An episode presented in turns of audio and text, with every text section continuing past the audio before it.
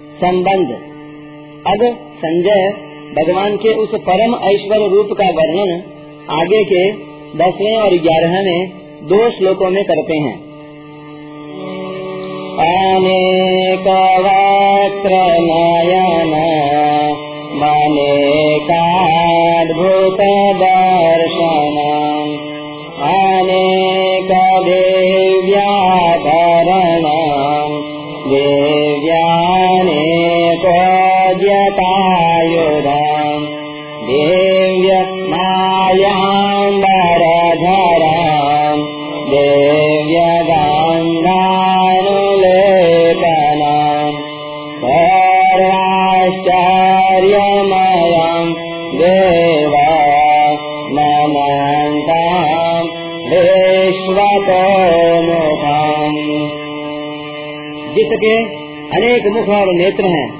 अनेक तरह के अद्भुत दर्शन हैं, अनेक दिव्य आभूषण हैं और हाथों में उठाए हुए अनेक दिव्य आयुध हैं तथा जिनके गले में दिव्य मालाएँ हैं जो दिव्य वस्त्र पहने हुए हैं जिनके ललाट तथा शरीर पर दिव्य चंदन आदि लगा हुआ है।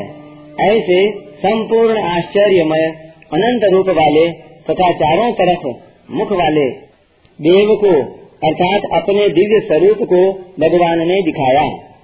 व्याख्या, अनेक वस्त्र नयनम, विराट रूप से प्रकट हुए भगवान के जितने मुख और नेत्र दिख रहे हैं, वे सब के सब दिव्य हैं।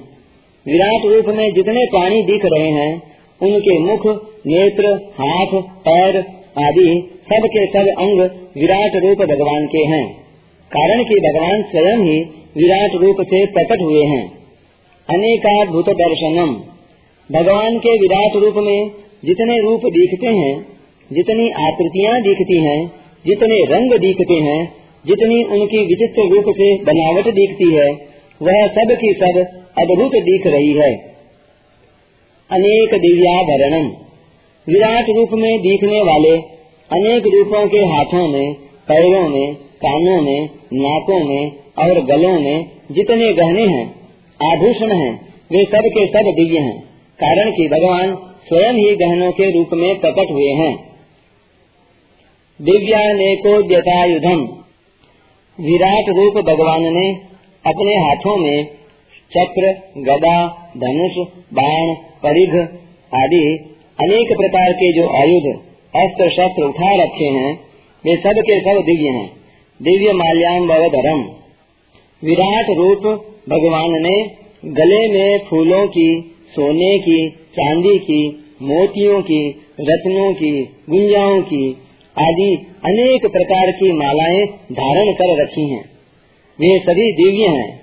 उन्होंने अपने शरीरों पर लाल, पीले, हरे, सफ़ेद कपेश आदि अनेक रंगों के वस्त्र पहन रखे हैं। ये सभी दिव्य हैं। दिव्य गंधानुलेपनम। विराट रूप, भगवान ने ललाट कर कस्तूरी, चंदन, कुंकुम आदि गंध के जितने तिलक किए हैं, तथा शरीर पर जितने लेप किए हैं, वे सब के सब दिव्य हैं। सर्वाश्चर्यमय देव मनंतम विश्वतो मुखम इस प्रकार देखते ही चकित कर देने वाले, अनंत रूप वाले, तथा चारों तरफ़ मुख ही मुख वाले, अपने परम ऐश्वर्यमय रूप को भगवान ने अर्जुन को दिखाया। जैसे कोई व्यक्ति दूर बैठे ही अपने मन से चिंतन करता है कि मैं हरिद्वार में हूँ तथा गंगा जी में स्नान कर रहा हूँ तो उस समय उसको गंगा जी, पुल, घाट पर खड़े स्त्री पुरुष आदि दिखने लगते हैं तथा मैं गंगा जी में स्नान कर रहा हूँ ऐसा भी दिखने लगता है। वास्तव में वहाँ न हरिद्वार है और न गंगा जी है, परंतु उसका मन ही उन सब रूपों में बना हुआ उसको दिखता है। ऐसे ही एक भगवान ही अनेक रूपों में, उन रूपों में पहने हुए गहनों के रूप में, अनेक प्रकार के आयुधों के रूप में, अनेक प्रकार की मालाओं के रूप में, अनेक प्रकार के वस्त्रों के रूप में प्रकट हुए हैं। इसलिए भगवान के विराट रूप में सब कुछ दिव्य है।